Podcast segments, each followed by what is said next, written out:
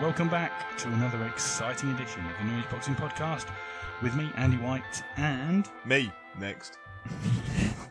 Martin Theobald, as generally always, all but one. All but one, yeah. No Terry today. I've missed one, yeah, that's bad. You've missed one. Terry's missed more than one, though. Terry's missed more than one. He's shame late on Terry. He's late to the party, yeah. And then he keeps having days off. The audience might be a little bit sad to know that Terry's on a stag do this weekend, so therefore he would have been hammered, and the amount of positive feedback we got from the hammered podcast that we did, they might wish that Terry was here. Yeah, and I'm sure he's having a good time in Marbella with beef or something like that. Yeah, it's something hanging out the back of birds, just smashing his way around fucking party towns. Yeah, go on, Terry. Go on, Terry, lad. Get in there, son. We're doing something of a Tesco Value podcast today, being as there's been no fights. Well, there might have been some in deepest, darkest Mongolia. Without Terry, we don't know. We don't know. So there's been no fights that we know of that have happened. None that I can be asked to look up. None that are coming up, certainly in the near future. So unless we steal some content from our future podcast, we might as well just stick. And no one's died this week either. Like inconsiderate. Yeah, if I'm honest. Well, they have, no boxers. We can't really do a Carolina Hearn special. No, from what I understand, literally, this is the one week where nobody in the world's died. It's just so. Just keep stringing out this introduction. So, thanks for listening to the New Age Boxing Podcast. What we're going to do is we've got a few listeners' questions. We've got a true or false thing. Should we just wrap it up now? We'll sack it off. Yeah. That's about all we got. There's not much to talk about, really. You kind people have fired in some questions, though. So, yeah, so that's going to keep us going. Yeah. It's a listener's question special, because we like to give back. Oh, yeah. Why don't I think of that? That is brilliant. We'll go for that, then. Yeah. Welcome to the New Age Boxing Podcast Listener's Special. We'll start off by talking about the Vladimir Klitschko Fury fight. The listener's question that we had was, with so many rumours flying around, will it actually happen? That was from Senor Tasty, at Senor Tasty on Twitter. I don't really know how to address that. Can we put into context any of the rumours that have been flying about? Have you heard something, not concrete, but like something that's made you think, oh, hold on a minute? Nothing. No, nothing to go to that extent. It's just the whole situation. So, I was out actually last night with a friend who's leaving for Manchester, and he was telling me about his mate. It's a bit third-hand information. This isn't fact by any means, but he was saying that his mate lives in the same, like, within the vicinity of Fury, and I don't know, some caravan park or whatever. I don't know. And Jesus. He apparently was saying that Fury has been like on the lash a lot, like in the build-up to this fight, and saying that he's been down the local, and the injury that he's got was, by all accounts, done whilst pissed up at a rave. Which there's footage of him at a rave from a few weeks ago. So whether somebody's like seen that and made a nice and elaborate story out of it, I don't know. So, yeah, there's the whole injury side of it. There's not been a date announced for the comeback. There's the drugs, or the Nandrolone conversation. It's all just gone very quiet from, like, you know, the Furies put out a statement via Hennessy saying, you know, they were flabbergasted or whatever it was by the drugs story. It's just all gone a bit quiet and a bit... I mean, Terry said the other week he doesn't think it will happen. You know, there's stories around the tickets not selling particularly well for the fight. They were very, very highly priced. You would kind of expect there should have been an announcement about the rematch date by now. It's said to be September. Now there's talk of it being in October. Yeah, I just it's one of the ones where you kind of, and I think we're probably going to use this quote a lot today, that I'll believe it when they get in the ring, I suppose. Until then, it's all just talk and smoke and mirrors and rumours. You know, I'm not in a position to be able to confirm it one way or the other. But yeah, that's fair. Terry thought that it would take the long route round, didn't he, potentially? And he reckoned that Joshua would take on Klitschko. Yeah. Because Klitschko gets sick and tired of waiting for Fury. Why would Fury not take Klitschko and then take another fight? Would Fury genuinely be scared of Klitschko? No, not at all. I don't think it's Fury. It may be Fury playing mind games or whatever. Because remember, the first fight, it was Klitschko that pulled out a very short notice and put the date back, which fucked us over because we were going to go out to Germany and watch it. Screw you, Fury. Screw you, Klitschko. We don't care. Yeah, so it may be mind games from Fury, just putting the date back. It may be that he's not in shape. I mean, let's not rule that out. I think you kind of alluded to this when it happened with Klitschko, which was if you put back a fight, you're able to, and you'll know you're going to do that anyway. You're able to make your training regime. He could have said in, say, March or whenever it was, right, we're going to fight in October. Yeah, and so but we'll say the date's going to be in July, and that screws Klitschko's, you know, ramp up and ramp down plans completely. Or as Terry would say, his PED intake. Yeah, of course. And Terry would go on this massive rant about spreadsheets and Nandrolone and all sorts. Yeah, he's hooked up to chicken hormones.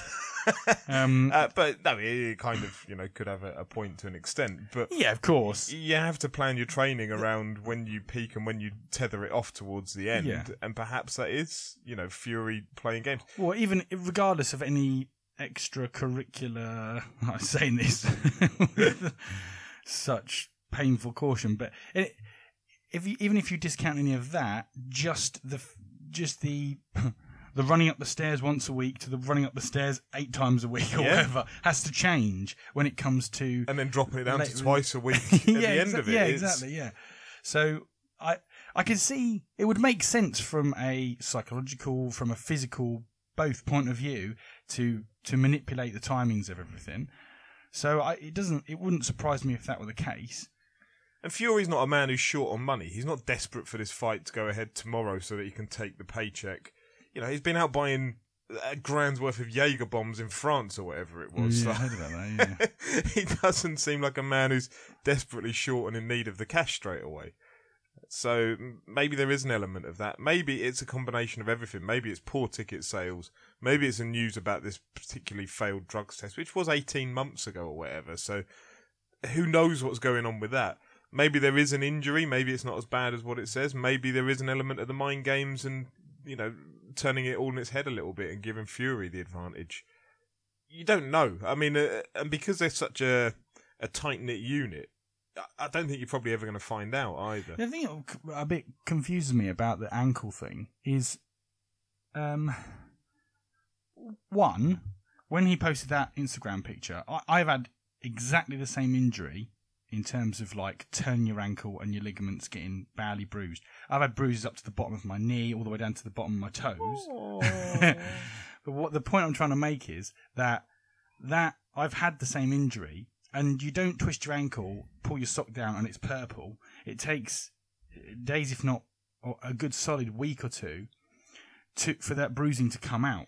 He did say when he posted that photo, he did say it was done like a week before. Yeah, I remember him saying something like that. But then they were going ahead, and Frank Warren and co were promoting the fight during that week. So like, that's and also, I'd like to know, where was he during? Like, the only thing that this could possibly tell us is if it's real or not. That's what I'm trying to get at. So, what were his movements over that last week? Was he seen anywhere? Crime Stoppers. I'm just, you know, it was more the fact that you can't walk on that. You're a, whatever he is, 18-stone bloke. You don't walk on a battered ankle, you know, so like that. If it is real, and it is that bad, to me, he's brave to be fighting a world title fight against the fighter of the calibre of Klitschko in 4 months' time, because that ankle will not feel good in 4 months' time. But, I mean, if it is that bad and it is that real, you're right, 4 months' time isn't a huge amount of time for ligaments to heal fully. what isn't going to help them heal fully is walking with the England fans through Nice. Yeah. Jumping up and down, singing about not wanting to come home or whatever. It doesn't... And I know Fury's one for winding people up, and I know he's one for, like... He wants to go off the beaten path a lot. It doesn't look good, though. And like, I mean, you know, we're both huge kind of Fury fans, but it's hard to justify...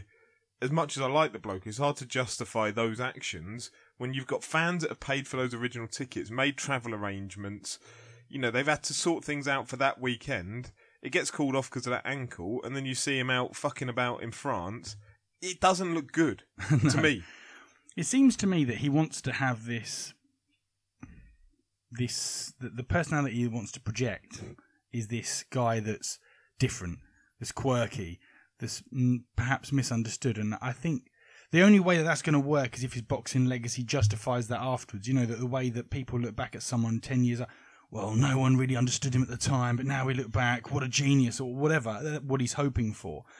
But to that end, he seems to just push it so to the extreme that I'm struggling at this point. I mean, like you've just correctly said, we're both Fury fans, but I'm struggling to think what is he going to do for the world to love him if he continues pushing those buttons, because I don't think it's going to happen.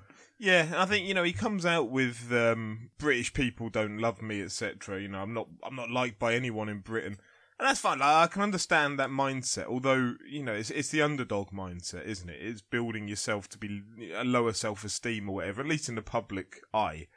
I don't think he genuinely believes that, because I think he knows that he's garnered a lot of love and support from boxing fans. But that's hard to keep going. Like, if you muck people around that much, yeah, it's hard to keep supporting somebody that is, you know, that way inclined to make things difficult to like them. Yeah, and like boxing fans aren't wilting lilies, are they? They'll see through bullshit straight away. At the moment, I certainly think he is benefiting from the almost yin and yang relationship with Joshua, because you've got one guy who's professing he's whiter than white, where this sort of dark background, questionably, and you've got Fury on the other side of things, which has I don't know, for the most part, from what I understand, a reasonably sort of normal background, but yet he seems to have this dark aura around him, just given to him by the public conscience. So I definitely think he, at the moment, he's thriving off of that, but if he starts alienating himself from the boxing fans because of his actions to sort of things, you know, exactly what you've just said, really, then he's going to start suffering, because Joshua is only going to get bigger, isn't he? So, and Fury really, well, certainly in my eyes, needs to grow with that, and be that alternative. Yeah, and Fury won't, if he carries on with the trajectory that he's going, he won't instill the hate of, say, a Floyd Mayweather, where you pay to watch him lose. He's just going to annoy people to the point where you're not going to pay to watch him. Yeah, I mean, I didn't like Floyd. I didn't like Mayweather, but he was a consummate professional. Once he'd fannied about and garnered the attention that he wanted from the build-up to a fight, once that fight was arranged, he generally sort of approached it with professionalism and, you know, regardless of how shit that fight was going to turn out to be, he approached it with respect as much as professionalism, it felt like, anyway. Yeah. Even if it was money that he was always interested in. Yeah. I mean, not to labour on the point too much, but I think that probably is where Fury's falling down a little bit, is that you've got to respect fans. Yeah. And it's not a good look to pull out of something with an ankle injury and then be filmed out in France less than a week later, bouncing up and down. Like, I think that's where Hatton used to thrive, because people would see him after a fight. Yeah, nice one. He's getting on the beers of the lads. And people could relate to that. But then once he said, I've got a fight arranged, everything would switch off and he'd turn into this professional, dedicated boxer, and people respected that about him because he respected the sport, because he respected the fans, and he wanted to put on a good show. Whereas Fury just seems to have this, wants to have that love and affection, seemingly.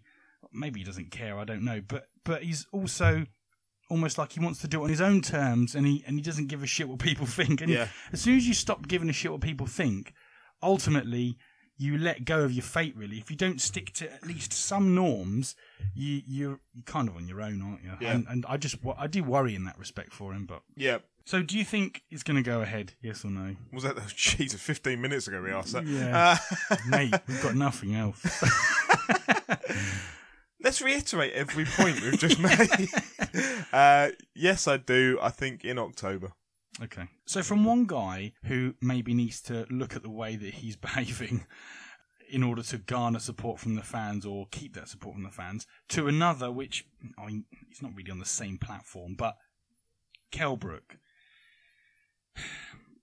I'll ask you straight away, I suppose the easiest one is to go with what has happened with the Vargas fight. Okay, so Jesse Vargas is the WBO welterweight title holder. So he won that against Timothy Bradley. Go back now, I can't remember what it was. They've been talking about doing a unification fight over in Sheffield. So Eddie Hearn was... I mean, this is going back at least 3 weeks now, maybe even a month, talking about waiting for the fixture list to be released so they could look at planning a fight in, say, September time at Bramall Lane, the home of Sheffield United. Brook's a Sheffield lad. So Hearn was waiting on the Football League fixtures to come out so that they could start trying to plan a date when Sheffield United were playing away and the stadium would be free. Those fixtures came out 2 weeks ago now. And from that, we've still not heard anything. And then Hearn's been talking about he's going to treble Jesse Vargas's biggest ever payday, which was what he got for the Timothy Bradley fight. So he's saying that apparently that is what the money that they've offered him is. So I took down what the purse was for the Bradley fight. It was, bear with me, $600,000. So what does that work out as in English? About 400 grand? Just, well, now. Now, yeah. Post-Brexit. Yeah, I mean, you're probably looking at somewhere around $500,000, but... okay, call it $500,000. So Hearn's saying that they're offering 3 times that, so £1.5 million, say, for Vargas to come over to Sheffield and fight Brook. Brook would be taking less than that, so say it's $1 million, I don't know. But it's not happening. And... Kell Brook's tweeted this morning about, just sign the paperwork, Vargas. Apparently it's waiting on Vargas. He signed paperwork with Top Rank as his promoter, but they've not signed it for the fight with Hearn. And then Vargas comes out this morning and tweets something about, maybe I should just go and do the Timothy Bradley rematch, go and have that fight again. And so it's a complete mess. Like, this is something that Hearn was talking about, as I say, weeks back now, and it's just a complete shambles. So it kind of, in a very confined period of time, it sums up Kell Brook's career to an extent. It's, it's not happening. It's not where it should be. By now, if that fight's happening, it should be signed and it should be, delivered for, say, we're in July now. If he's talking about September, that's a maximum of 10, 11 weeks away, back end of September. And even then, are you really going to risk doing an outdoor fight at Bramall Lane? I'm not convinced you would necessarily want to invest in doing that. So it's a horrible mess. He has been he has been chasing Amir Khan for a payday, presumably. Now, this links in with a question that Scott McGee sent us at McGee737 on Twitter. He comes at us with, is there a fighter who relies on on one name on their record as much as Brook does? So that was the fight against Sean Porter. What has he done specifically wrong with his career to this point, and can you sum it up, or is it just a complete mess? So his career... pre-Sean Porter was pretty poor. Like, there's no standout wins on there. There was Rabchenko, who beat Hatton when Hatton came back. That's probably the highlight of that. Then, he beats Sean Porter. He goes out to Tenerife on the lash or whatever and ends up getting stabbed in a hotel room and then has to take, 9-10 months out because his leg was fucked. And then he comes back and he's fought Jojo Dan, Frankie Gavin, Kevin Bizier. they're not good enough. They're terrible fights. Now, two of those are mandatories, granted. Like, okay, two of them are mandatories, which were Dan and Bizier. You get to pick one fight out of your three, and he's held that title for 2 years in August, so next month it'll be 2 years, and he'd have had three fights. And the one that you've picked is Frankie Gavin, for fuck's sake. Why don't the IBF make him fight somebody better? I don't know. Like, Bizier and Dan were their ranking. So part of what it is that when... and Hearn explained this in an interview a while back, that if you've got Kell Brook there as a title holder, so straight away, any purse bid that it goes to, Brook will get, I think it's 75%, maybe even 80% of the purse, and the challenger will get 25%, maybe 20% of the purse. And so when you're starting off on those IBF rankings and you're looking at like number two, if it gets offered to number two, they may well say no, because they don't want to take it on those terms. So you go to number three and they may say no. And so you work your way down until somebody says yes. So as much as it's a mandatory, and therefore it's a person who's in line, it's actually the person in line who accepts the fight. And so it may well be that although, you know, Jojo Dan ends up, or Kevin Bizier end up being the mandatory challenger, it doesn't necessarily mean that they were the highest ranked person. It's just they were the highest ranked that accepted it. They accept the terms. Yeah. And so, yeah, you end up now with, like, Kell Brook... stuck in a situation where Vargas, I just think, okay, if he's earning £1 million for the fight, Brook, if he's earning less than Vargas, call it £1 million quid. And the problem is presumably over money, like Vargas isn't happy with his side of it. Kell Brook ought to just scrap half of his purse. Take 500, it's still 500 grand for fuck's sake. Take 500 grand and give that other 500 grand to Vargas. Just so that you can hold two of the world titles, so you can make yourself relevant, so that you can get that big fight. I think this is the biggest problem for him. Like, he's clearly trying to chase this big payday, unless he's... The only thing that makes me... The one thing that it continually makes me think is that he is not confident in his own ability.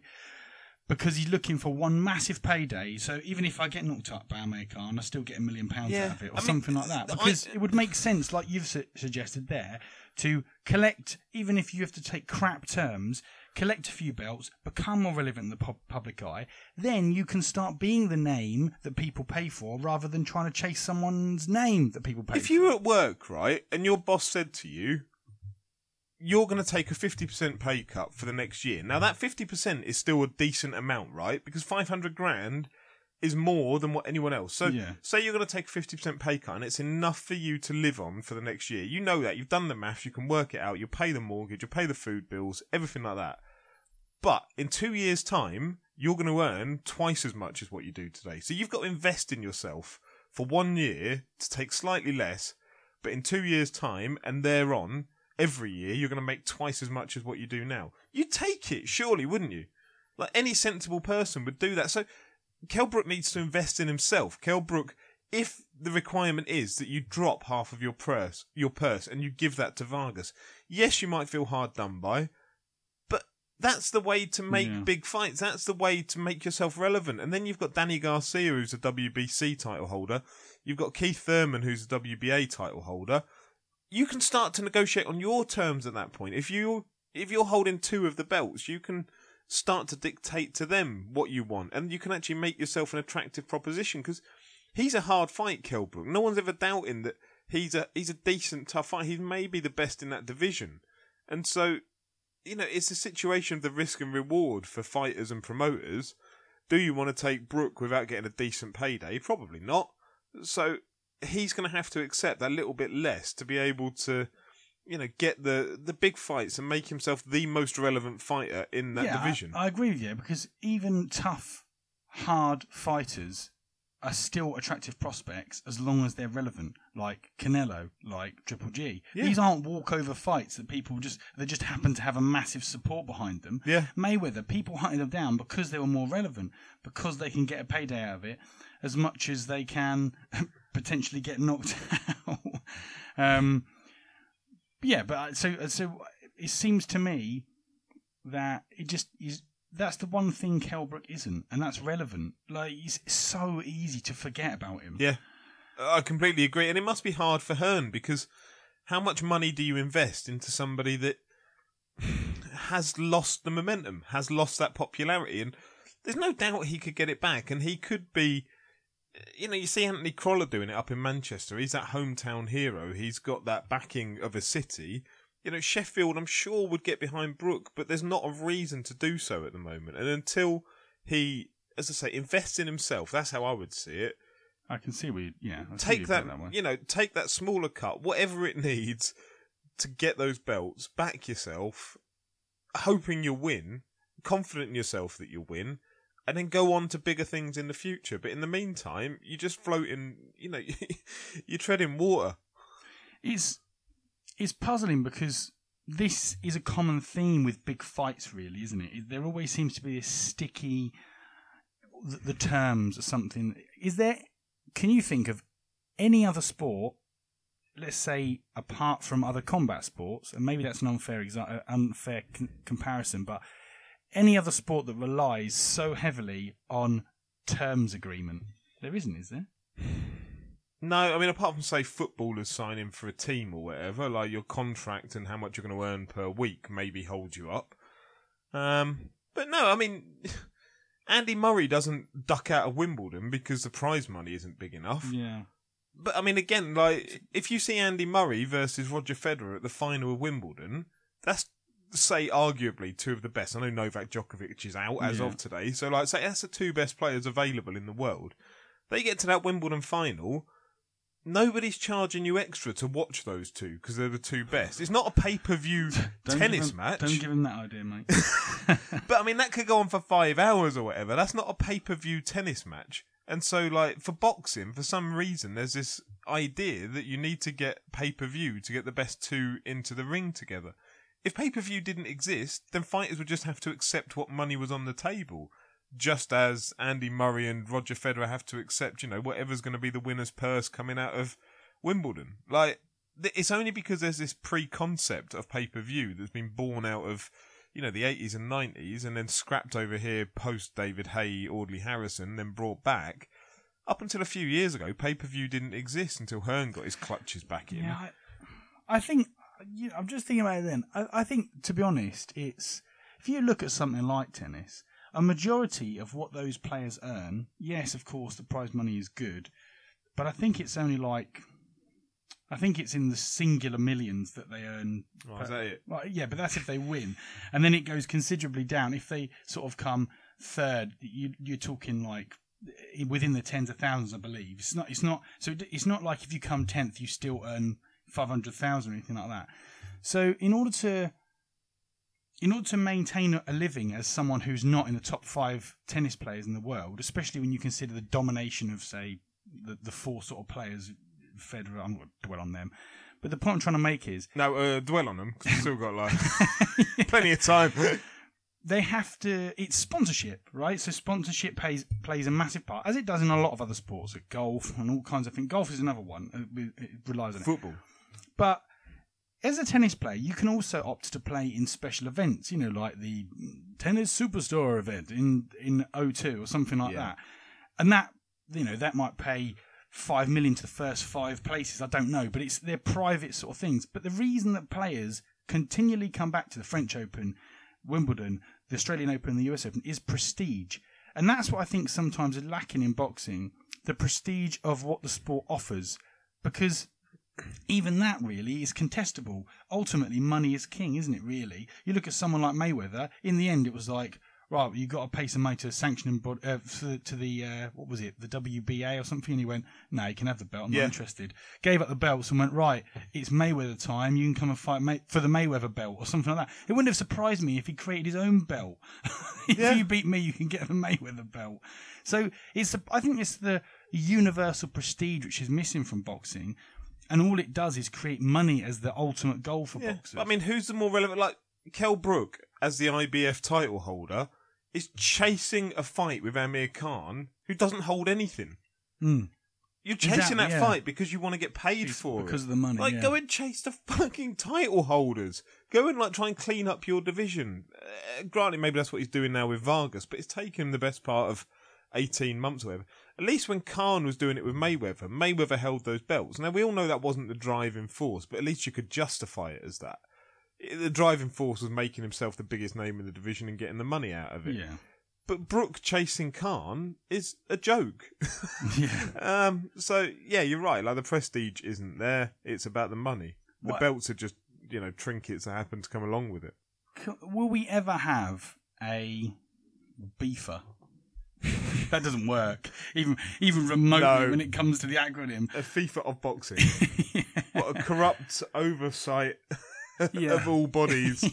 Yeah. Can we replace corruption in boxing with another massive corrupt organisation? Well, we have one organisation that runs all of boxing, like one that ties together the WBA, the WBO, the IBF, the WBC, the IBO, all the other dog shit ones I can't bother going into.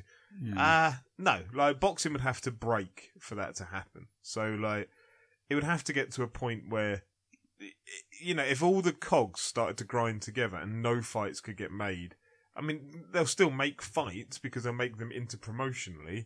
But no, something serious would have to happen to break the sport, to put it back together. I mean, arguably that's what it needs at times, but. I don't think you're going to have one body that oversees. I think that's the only way that this would ever be rectified, really, isn't it? Yeah, so like UFC style, where you have Dana White. I don't know, you know, he's the figurehead of it. I don't know if he runs UFC or whatever, really, if I'm honest. But you know, they have a way of running that is their champion, and then Dana White or whoever it is behind the scenes organises their top 10, and then their top 10 fight to get in a position to fight for the championship. There's only one belt. I mean, granted, there are other MMA bodies around, but you know, that's a prestigious one, and that's who you want to fight for, and that's a belt you want to win. It's not going to happen in boxing. There's too much money and too much corruption in it already for it to be stapled back together. And also, when you've got, once you are a name, I suppose it's easy. If you, let's just say they did create Beefer tomorrow, then that's what Terry is, isn't it? Yeah. It's what if they did. All it would take is someone not getting their way somewhere, and then they step outside and say, "Right, we're going to do this." Take some TV set.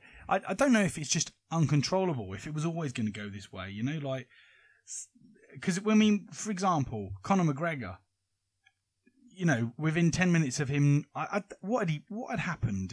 I don't follow it. But something had happened with him. He hadn't got something hadn't gone his way. So he was like, "I'm going to fight Mayweather, maybe." And there was talk of that. Now, admittedly, that didn't come off, but there's nothing stopping him from doing that, making an absolute shit ton of money, and then going, "Screw you" to the UFC. Yeah, I think maybe, you know, we sort of answer our own question on the basis that whilst you've got big personalities and whilst you've got people that can just go, you know, we'll fight to raise a load of money, maybe we'll never see a joined-up thinking sport. No, you won't. Yeah, I mean, there's too many governing bodies and too much money involved already for it to happen.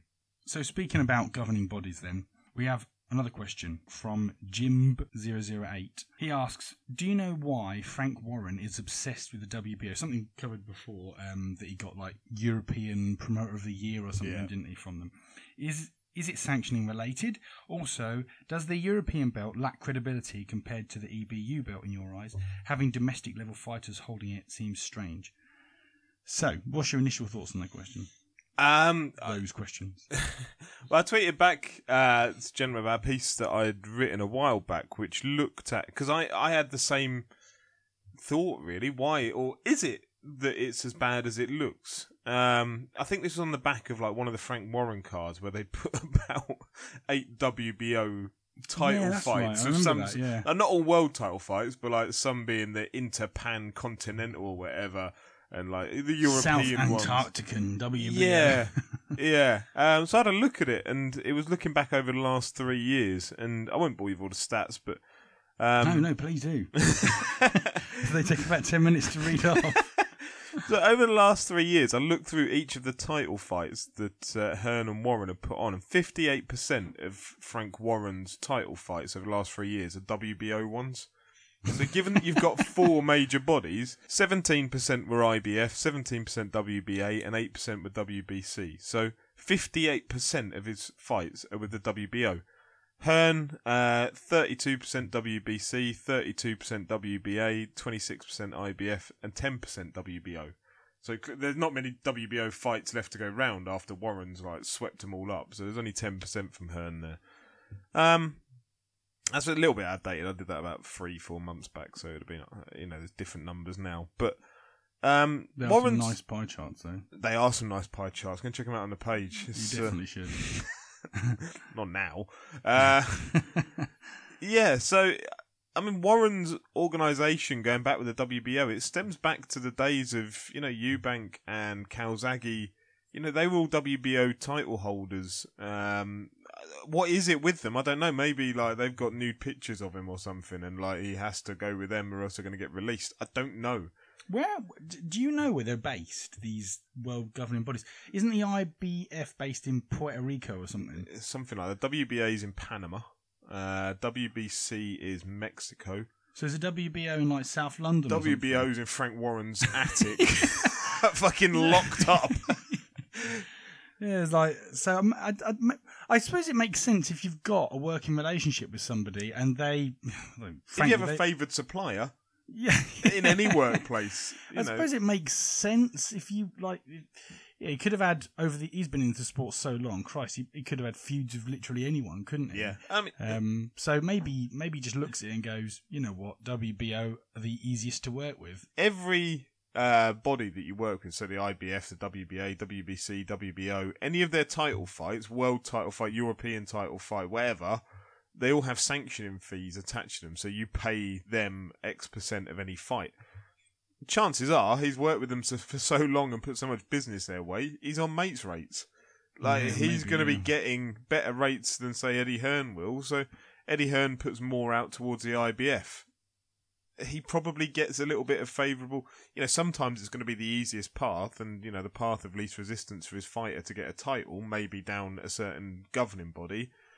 But it may well be that, you know, that governing body is favourable to that promoter.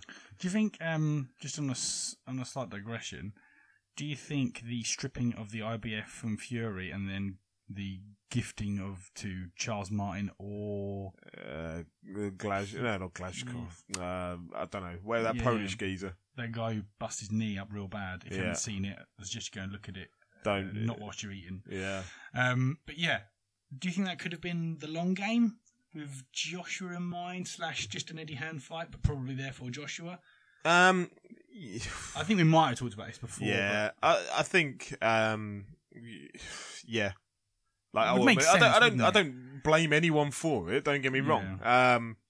You know, Martin and whoever it was that he beat were in the best position as per the rankings to fight for it. Martin got a decent payday out of Joshua. Hearn gets... I don't blame anyone for that. Well, in fairness to the IBF, by doing that, they've now got 3 fights out of their belt. Yeah. Whereas they would still be waiting for their big fights, they're big money around it. You know, they're taking a percentage of each of those fights. Their sanctioning fees are far higher than what they would have been if Fury had held the belt. Yeah, still, it's a fact. Done nothing with them. Yeah, yeah. So no one... Well, the IBF are to blame there for enforcing their rules... But then they're the rules, you can't really blame them for it. Nobody's to blame, really, out of all of it, I suppose. Like, they're all getting business out of it. So boxing wouldn't work if there wasn't money getting turned over by everybody. Yeah, I suppose... I think at the time, I certainly probably said that it strips them of credibility by just stripping it from Tyson Fury because this, that, and... Well, it was because they wanted to take a mandatory fight, right? Yeah, he'd signed the rematch clause with Klitschko, so he couldn't get out of that. Yeah. And it was a cash 22. Yeah. So they stripped him of it. He said he would throw in a skip, which he didn't do. No, sadly. Really. I thought he'd smelt it or whatever, wouldn't he?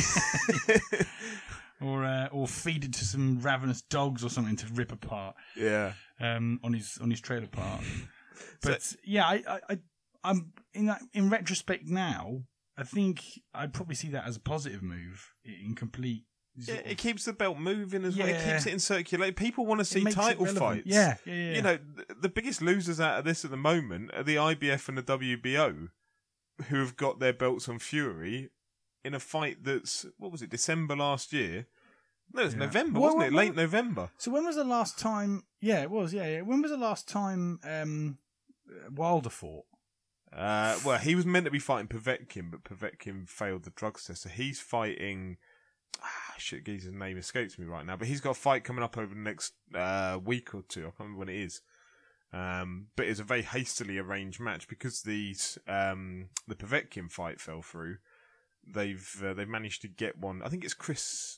Is it Chris? I don't know. They've managed to get one made very, very quickly. Which yeah, it'll be a good fight then. Yeah. But yeah, I mean that's you thought Joshua versus Charles Martin was good. Yeah. So I say, in hindsight, you're looking at it. You think the biggest winners out of it are, you know, handing over a belt to Joshua to take all those sanctioning fees. Not such a terrible idea. Yeah, as it turns out. Right, we are officially out of questions. So, I first of all, I thank the people that came in with some questions, because without you, we literally wouldn't have had a podcast. You saved us. Yeah, thank you very much for that. I'd encourage people to get in touch, as always. I don't have Terry to make a 40-minute pitch on why you should get in touch with us, but rest assured, if he was here, he would do. I have some true or false questions for you, Martin. Some of them have a story behind them, some of them don't. This is very clandestine for, you know, everyone that can't see it. He's got a bit of paper, he's folded it over. This is more preparation he does on a normal week. Yeah, that's true. There's a pillow now in front of the piece of paper to stop. Right, I mean, brilliant. No, it's a soundproof barrier from our studio. Right, true or false? Boxing in an ice cream parlour in Greenland and Denmark is illegal. Fucks, true. No, it's full. Right, brilliant. Okay, is this the level we've come to? Thank you for your questions once again. Because imagine 45 minutes of this. Jesus Christ! Mm. True or false? A boy will never be born that can swim faster than a shark. Don't care. Is it true?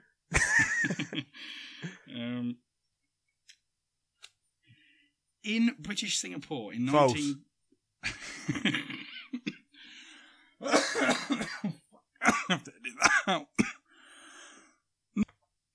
Next, in British Singapore in 1910, a man was pitted against a Komodo dragon. It was billed as St. George versus the Dragon. False. It is false. Right, good. Because a Komodo dragon is about 2 inches off the ground, isn't it?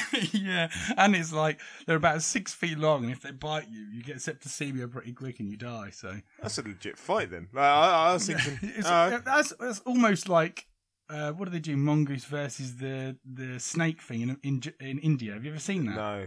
They do like a, is this what we've come to with that short on material? It's like. I don't know, the Cobra versus the Mongoose. If you ever want to sounds like a hay versus someone who will help a fight. Cobra versus a Mongoose. The thing is, the Mongoose is faster than the Cobra, but if the Cobra strikes the Mongoose, it dies. So it's interesting. They do it in India all the time. Yeah, great. Boxing gloves have made boxing more dangerous. True. Yeah, it is true. Yeah, because you damage your knuckles without them. Yeah, and also because it's more pain, like as if you were boxing bare knuckle, you wouldn't necessarily strike the head because it's a solid, you know, whereas you'd go for body shots more. Yeah. So once boxing gloves were introduced, it was because people wanted to see more headshots and more knockouts. Yeah. So. Correct, Mundo. That's about the most sensible one I've had. You never one involved a fucking Komodo dragon.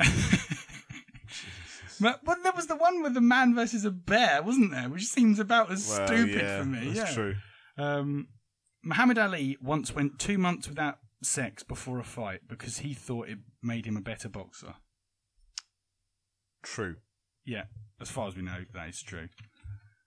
I've spoken with a coach before who said about not having sex before fights, and like thoroughly encouraged all of his fighters not to even don't even touch your knob for like a month before the fight. Like a full 4 weeks, no interaction with your penis whatsoever, and then couldn't touch each other's penises though. Yes, just not your own. Yeah, nothing at all. And he said to me once, "You try doing it." I'm like, "Have you seen me? I'm far too attractive for my wife not to want to, you know, have a go on that." But you barefaced lied to him like that. Yeah, but he was saying then, like when you're doing your ring walk, when you're going down to the ring. Like, just say to that fighter, like, look at that bloke in the ring. That's the reason. He said you get so angry, so aggressive, like everything will piss you off if you haven't like ejaculated essentially in 4 weeks. You will get so angry.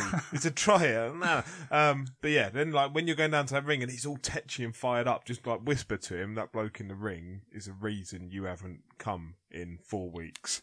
And like, that's it. Set him off. Anyway, that's our sex advice clinic done. The only thing I've heard contrary to that is that Ronda Rousey believes that if she has more sex before a fight, it increases testosterone levels. So she thinks she should have loads of sex before a fight. Maybe it's different for a male and a female. Which sucks a bit, really. Well, you can suck a bit. So, sorry. Right. Okay, let's move on to the final part of this podcast. It's argue the inarguable.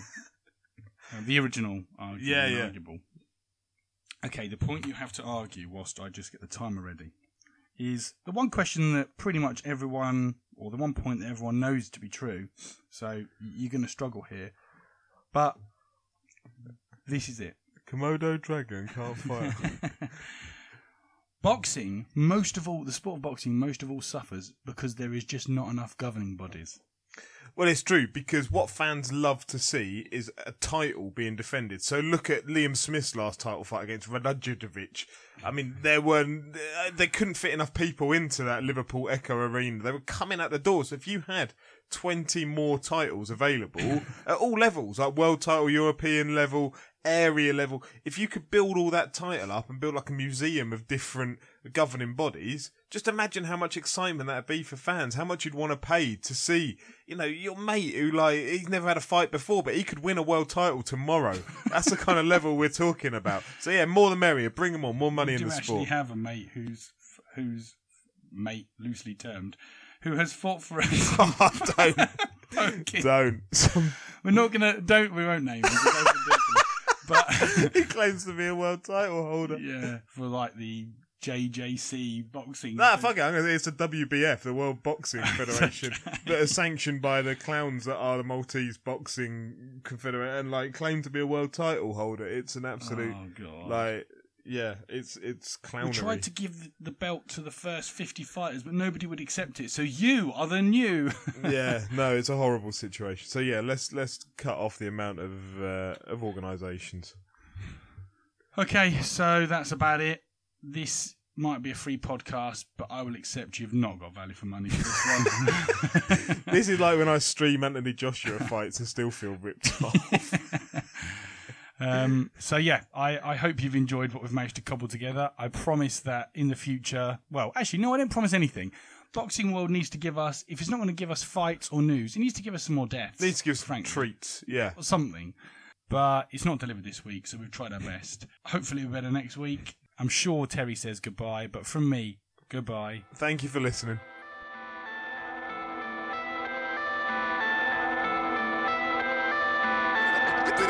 Get it up.